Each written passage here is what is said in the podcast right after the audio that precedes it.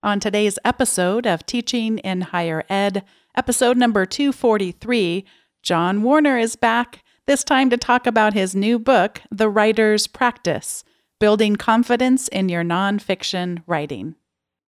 Produced by Innovate Learning, maximizing human potential.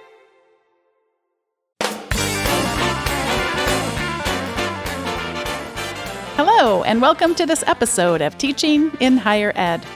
I'm Bonnie Stachowiak, and this is the space where we explore the art and science of being more effective at facilitating learning.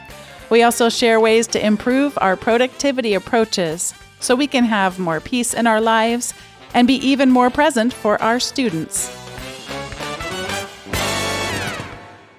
Today, I'm once again joined by John Warner. It's great to have him back. He's now having his third episode on teaching in higher ed. He originally started back on episode 172, talking about values, interdisciplinary knowledge, and pedagogy, and was on episode 233 pretty recently, talking about his book, Why They Can't Write. And apparently, he can write and has written another book, The Writer's Practice Building Confidence in Your Nonfiction Writing by John Warner. And I'm so happy to have him back joining me today so soon to talk about that new book. John's a writer and teacher of writing with 17 years of experience across four different institutions. He's a contributing blogger at Inside Higher Ed, a weekly columnist for the Chicago Tribune and is an editor at large for McSweeney's Internet Tendency. He currently holds the position of faculty affiliate at College of Charleston and lives in Mount Pleasant, South Carolina, with his wife Kathy and their dogs, Oscar and Truman. John, welcome back to Teaching in Higher Ed. It's a pleasure to be here. I feel like you're an old friend now. It's fun to talk. And I know I, I, need to put like conversation with Bonnie in my calendar on a monthly basis. Yes. I think I'd be better off for it. Every time I get to talk to you, it's like a new thing, though, in the sense of this time, I want to start out with us talking about how you invite us into this book. And you start by inviting us to write about making a peanut butter sandwich. And I felt very welcome and very at home. And would you talk a bit about why you decided to start with that? Sure. That exercise, I ask people to write a peanut butter and jelly sandwich, and there's even space in the book itself, if you have the physical book, to write it in there. That comes from my third grade teacher, Mrs. Goldman, Bobby Goldman, who is retired but lives in Florida and who I've been in touch with since I finished the book. And it's nice to reconnect with her. She gave us that assignment in third grade, and it's the moment in my life where I recognized that I was a writer the writing had a purpose, writing had an audience, and that writing had stakes. When somebody reads your writing, something bad or good could happen. And in this case, Mrs. Goldman had us actually make our sandwiches, following our instructions to the letter. So if you can imagine a room full of third graders trying to make peanut butter and jelly sandwiches where they had said things like, take peanut butter, put on bread, and hadn't said how much or use a knife or anything like that, the results get pretty messy pretty quickly. but it was it was just an amazing lesson in terms of of having this epiphany like oh writing is for somebody. There is an audience and there is a purpose. And i never forgot it. And so i've used this exercise in just about every writing class i've ever taught. I've used it in many sort of faculty seminars where i've made you know, tenured professors write instructions for a peanut butter and jelly sandwich. I've made corporate people write instructions for peanut butter and jelly sandwiches. It's a kind of universal introduction to, I think, writing as a process and something that requires consideration of audience before you do it. So that's why I wanted to start the book with it.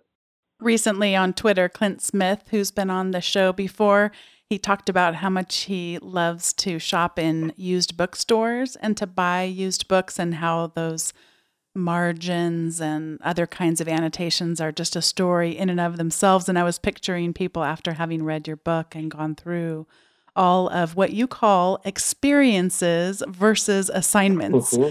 And what that mm-hmm. might mean. I mean, I, I think that would be really a treasure for someone to get to, you know, trust another person enough to share their work through this book. So, talk a little bit about the choice to call these experiences versus assignments. Sure. For years, I had stopped using the word essay. I didn't like using essay because students came with so many preconceived notions of what an essay was, how it worked, how it was structured, what it meant they were supposed to do, often tied up with notions of the dreaded five paragraph essay, at least dreaded by me. So I stopped using essay and I had switched to a framework that I called writing related problems. That is, there's a, a problem we need to solve and we're going to solve it with writing. My editor at Penguin was not wild about putting problem, problem, problem all over the book. So I, I thought about some more and realized that while most of the experiences in the book do revolve around problems, some of them really are just experiences through which writing is of mechanism or method that we use to encounter the experiences. So I use experience because that's what we're going to do. We're going to experience something that's writing related most of the time for an audience, most of the time with a specific purpose. And when we have an experience, the goal is to, if you pardon the cliche, learn from the experience, right? We hear that over and over. We want to learn from the experience. So rather than focusing on the artifact only, you know, that which was produced, the essay, let's think about the whole thing. Let's think about what we're going to learn by having a writing experience. And, and once I sort of happened upon that, and I thought, well, that's even better. Thank you, editor. Mm-hmm. Uh, thank you, Meg, for convincing me that I should I should think of it again. So yeah, experiences. Why did you decide to write this book? This is a kind of companion to my other book that we talked about previously, Why They Can't Write Coding the Five Paragraph Essay and Other Necessities. As I was working on the proposal to that book, I kept thinking about how I really wished there was a book that I would have been given when I started teaching 25 years ago, I guess it was now, my first semester of graduate school, how there was, if there was a book that gave not just assignments or what I call experiences, not just curriculum, but also a kind of set of values and philosophies and approaches to writing that I could make use of that would inform my own approach, that I could adopt wholly when I wanted to do that, that I could take and alter when I thought there might be a better approach for my students. I would have really have loved to have had a book like that. And I looked around and saw it didn't exist out in the world now. And so I just got really excited about the thought of trying to bring that book into existence. So it, it kind of happened simultaneously with that other book. At, at one point, I had both of the proposals out in the world and looking for homes at the same time. So it's sort of fit of madness to think that I should sell two books at the same time, but thankfully, knock on wood, it, it worked out and I got to do both of them. The very beginning of the book starts with this question of who are you as a writer? And I smiled when I saw that part because I tend to sometimes have skipped that part and it doesn't go well. And, and one quick example of that is that I teach a technology and leadership class, and one of the things that we talk about early in that class is the idea of digital identity. And I invite them to participate in Twitter if they want, although I don't require it. And there's also a component of blogging there. And we talk a lot about taking themselves and putting themselves online and, and thinking about what parts of themselves they want to share and some of the rewards and some of the risks involved in doing that. And I, I will never forget when a woman wrote to me and she was so hungry to learn. You could just see it in every word. And she said, I, I want to do this. I want to do this assignment. And you're asking me to, to do this, but I don't even know who I am. So how could I figure mm-hmm. out who I am online?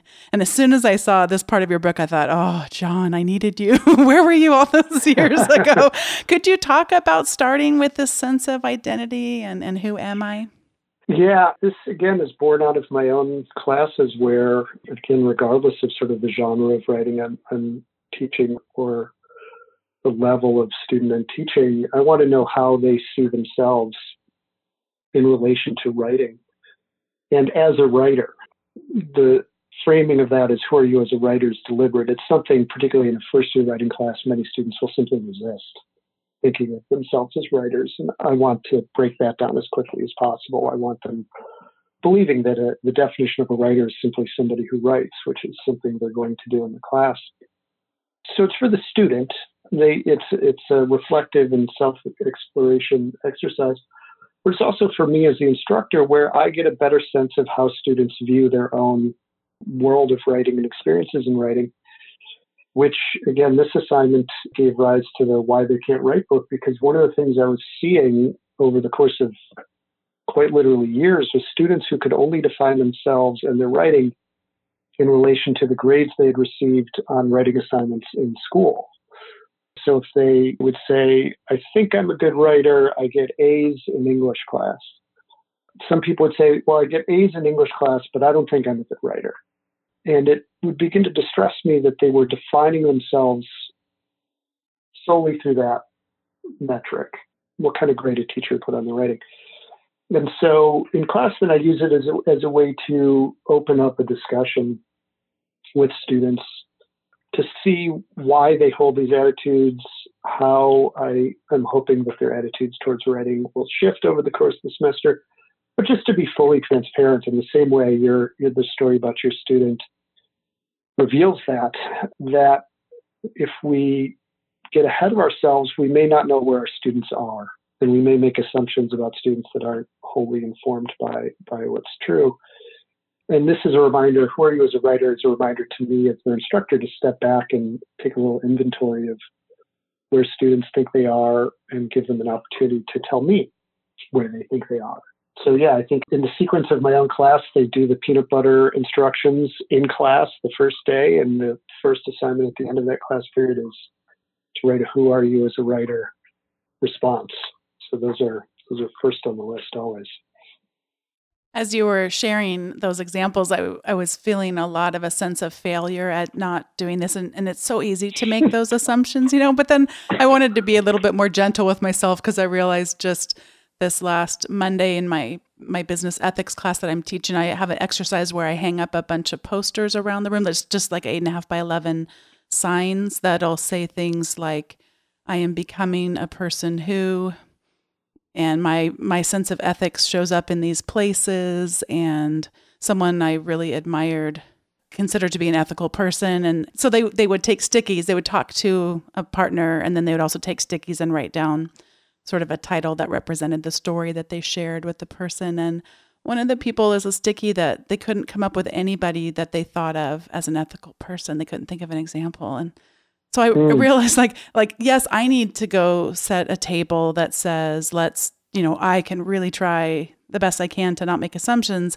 And yet, so many times we're connecting with people, and we're often sometimes not whole ourselves, you know. And so it's it, this is a dance, yeah. this is a journey, this is not a destination. But I want to be perfect at it right now. And these questions of who we are is really a lot of why so many of us find such significance in teaching. Yeah, I've been thinking about this book a lot just because it's it's fresh and it's coming out. And while I was writing it, I was thinking, oh man, I really wish that I had had thought of this earlier. I had written it years ago. And really, I think the the truth is I couldn't have because of the how all of this stuff is really a process. You you don't know what you don't know until you understand you didn't know it. Mm-hmm. And you know, this is sort of the sum total of of 20 or so years teaching writing and writing and editing and thinking about the teaching of writing. And I couldn't have written it 10 years ago. I couldn't have, probably couldn't have written it three years ago. So, yeah, we can't beat ourselves up too much on this stuff. I've been hearing from teachers, it's been really gratifying some of the early reception for the Why They Can't Write book. And I think it's in the teacher's nature to beat themselves up a little bit when we change something, when we do something differently than we'd been doing it before and recognize that maybe it's better. But this is the nature of the beast. I don't think we can beat ourselves up for having done our best, engaging in a process of reflection that reveals maybe a different path and taking that path that should be celebrated, not sort of, we shouldn't spend too much time self flagellating over what is and always will be a, a process and an imperfect series of steps. We just, we can't avoid that. It's easy to, at least it's, it's fairly easy for me to wrap my head around this first half of what we're talking about. But the false assumptions I quickly recognize are also there are thinking that okay, so you couldn't have written this book 20 years ago, but that that also then means you're done as in, as in like you you have it figured out. So, you know, maybe, you know, one day then I'll get to where you are and I'll have it all figured out. It's it's there's so many people who have just said such poignant things about, you know, we we assume all these people around us just have it figured out and we're the only ones who don't. Yeah, there's already things I would change in the book, not in radical ways, but I've heard from some early readers about assignments they use that are similar but have like a little tweak that's a little better than what I'm doing. And I'm like, oh man, I, I would love to be able to incorporate that and, and of course giving credit to, to where I got that mm-hmm. idea. It is purely iterative. There's no finish line. It's the thing that I always liked most about teaching and writing. Not necessarily that you even get better every time, but that each time is another attempt and you're going to learn something from it you learn from those experiences. But to think that you have it figured out once and for all is simply not true. And of the, the best teachers any of us have had, they'll tell you the same thing. Mm-hmm. As soon as you think you're done figuring this out, I think it's probably time to retire. How do we read like writers? Well, so the, the big distinction I make with students is, uh, again, particularly working in a first year writing class where they've been reading for what does it mean and what does it say quite often. I want students examining the piece of writing, understanding essentially how it says what it says. Um, I use a couple of frameworks for this. I talk about the moves that a writer makes, like the, the rhetorical moves I talk about purpose, often on a paragraph by paragraph basis. We'll look at the first paragraph of something like a review, uh, which is one of my early experiences in the book. Everything's sort of framed around a question. So, a review, the question is Should I read like a writer by looking at a review? So, we see what does a reviewer do in the first paragraph of a review? Well, they set the subject, they may introduce their own particular stance or bias in terms of they love a particular actor or love the last album by a musician or they don't like romantic comedies or, or what have you. And then we look at another paragraph. What is this paragraph doing? How is this working? How are these paragraphs joined? So we're really breaking it down from a message and purpose standpoint. So we understand what it says. We also want to know how it's saying what it's saying. So one of the things I'll have students do is produce a reverse outline, to take a finished piece of writing and then try to create an outline based on what they read, just to look at the skeleton of it a little bit. And the sooner students start to recognize moves, like, oh, the writer did this, or this is how the writer did a particular move I've seen before, the closer we are to, to putting those moves in our own bag of tricks. Mm. I'm actually not a golfer, but I sometimes think of it in golf analogies, like where you have your golf bag. And when you first start, you maybe have like two clubs. You have a, a three iron and a putter, and that's all you can swing. Over time, the goal is to put more clubs in that bag, so at the right moment, where you need a sand wedge, there's a sand wedge. So it's a matter of kind of recognizing the moves, recognizing the skills, and then developing the ability to use those moves in our own own writing. And I think those often happen hand in hand.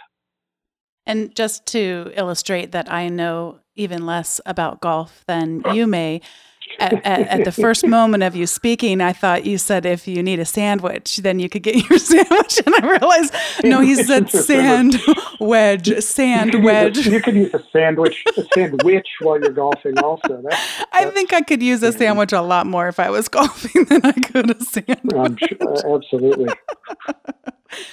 So one of the things that we looked at in earlier in our conversation was this question of who are you? And then in the book, we get to the question of who are our readers. Would you speak about how we should think about profiling our readers?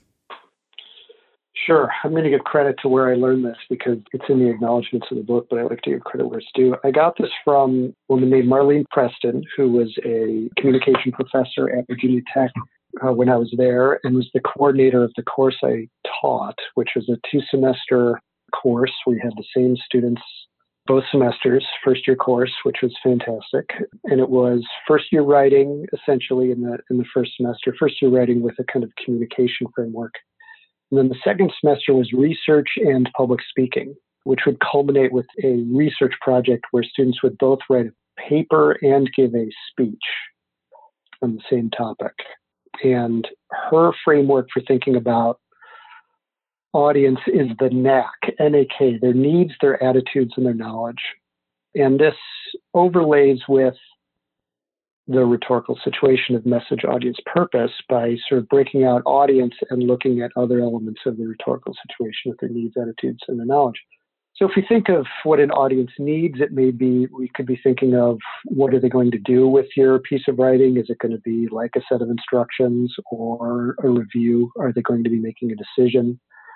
Are they going to read it once? Are they going to skim it? Are they going to keep going back to it? Are they looking for entertainment? Are they looking for information? Are they looking to be persuaded? All these different things. The attitudes are the attitudes they bring to what they're going to read. How familiar are, are they with it? If we're talking about an argument, it might be the beliefs that they, they bring to the topic we're going to talk about. And knowledge, similarly, is what do they know? What do they know about what you are saying? And that helps us understand better what do they need to know to appreciate what you're saying. The NAK, the needs, attitudes, and knowledge is the first thing I, I go to when I start thinking about what I'm going to write. And I keep it in my mind the whole time I am writing as the idea reveals itself to me. I keep checking back in with my audience and their needs, attitudes, and knowledge as I go. And it really keeps me on track, not just in terms of message, but structure, sequencing, all that stuff. So it's a it's a very handy framework to have in mind while you're working. Another theme that you explore is why on earth proofreading is so hard. Would you share about that? I should say proofreading our sure, own work. That, Sorry, proofreading our own work. Why is uh, that so hard? proofreading our own work. Sure, sure. There's a couple things going on. One is a, a well-known sort of psychological phenomenon known as the perceptual set, where our our brains are used to filling in holes, whole W H O L E uh, information based on partial information. So when we think we see enough to figure out the whole, our brain stops kind of seeing.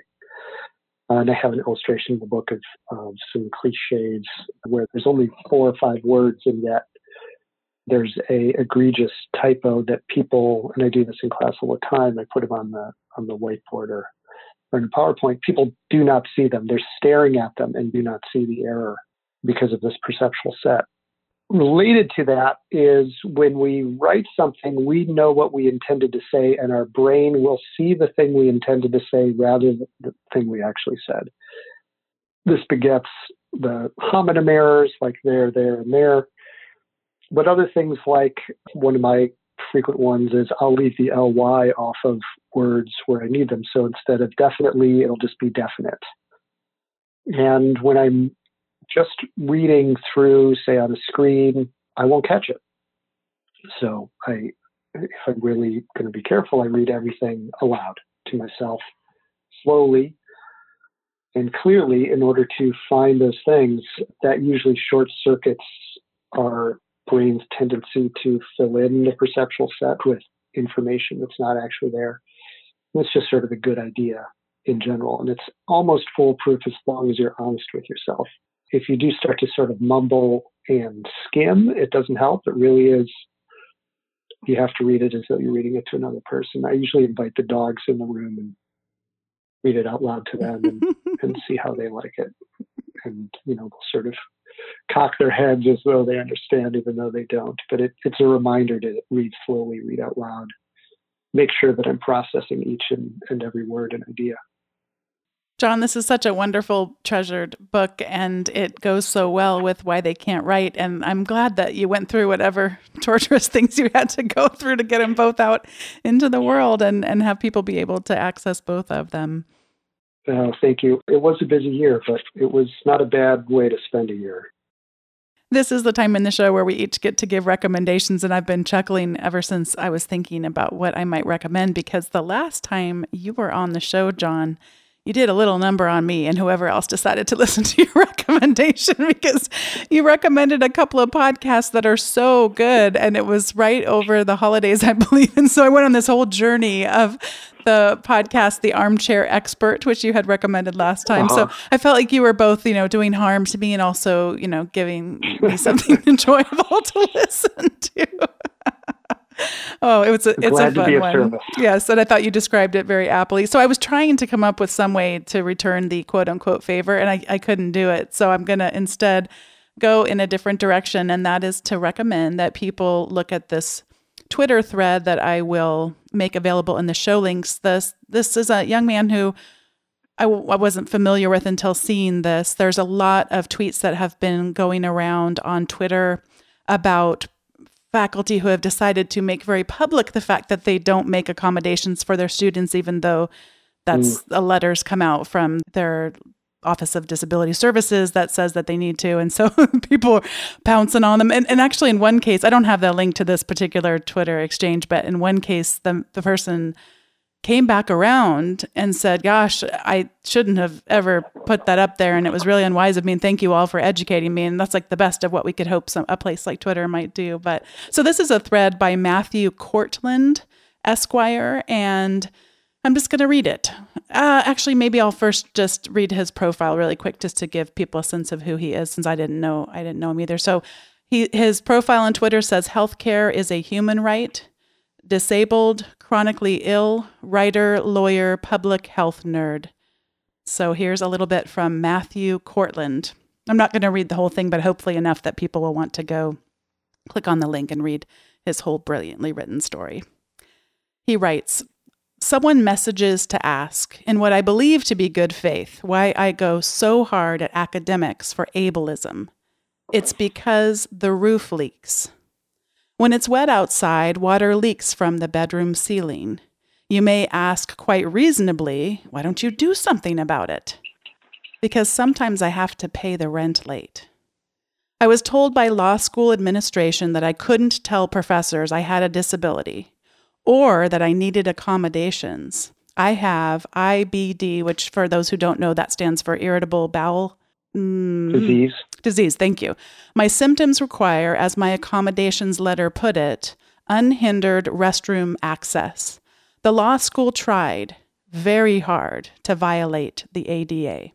I had to threaten to sue them to be allowed to tell professors I had a reasonable accommodation on the basis of disability that meant if I needed to go to the restroom, I wasn't going to raise my hand and ask for permission, as some professors insisted. One professor, upon my disclosing chronic illness, said, You won't need something silly like a large font, will you? When I explained Crohn's, he interrogated me about how would he really know if I was faking or if I was really in the bathroom. That was the first interrogation of many. I was cross examined repeatedly about my accommodations, even though they were from University Disability Services and based upon, oh my gosh, I can't pronounce words today, voluminous medical evidence. Were they legit? No, really. How was I scamming them? That's just a little bit. He he goes on. It's very well written and if I do come across the other bookmarks that I tried to save and apparently I just discovered before calling John was unsuccessful in saving about a lot of these threads around disability, I'll post those in the show notes as well. So what a wonderfully written thing. Yeah. Oh, that's great. I mean, I, I had not seen that one. I had seen the earlier debate, and you know, it's wrapped up with so many other issues of, of academia and, and power and authority and this kind of stuff. But it's just, you know, the notion that a law professor or an English professor or a history professor has some sort of expertise that can determine whether or not a student is faking a disability for whatever reason they might want to do this is just ludicrous. And the people who believe that their authority extends to that, I think, really need to check themselves. And that's a great illustration as to why. We've talked about this previously that there's no reason not to trust students in their own experience of the world and to sort of impose that authority on them does not do them any favors. It doesn't it doesn't do the professor any favors either. Why do you want to put yourself in the position of being a sheriff or jailer over your student? I don't know how that helps anybody. The other thing I liked about sharing this with you on this episode, John, is I mean, what a masterful first entry. Someone messages him to ask, you know, why why he goes so hard at people who do this. It's because the roof leaks. And our brains just instantly, what does he mean? What is this roof? What is he talking about? I didn't know who he was, and I'm captivated by this roof and Yeah. why it leaks. That's fantastic. John, what do you have to recommend for us today? So I'm going to do three books because I can't resist, but I'll try to do them quickly. Uh, one I can do quickly because so many people have been talking about it, and I wrote a review of it in the Chicago Tribune.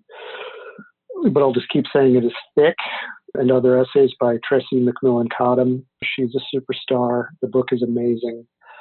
Where if if people are when they hear words like intersectional scholarship or intersectionalism and they wonder what that is, read uh, Professor Cottom's book, and you'll see what that means. And all that really means is you look at the world and you think of different issues very deeply, and you combine issues with other issues until you reveal something that other people haven't seen before.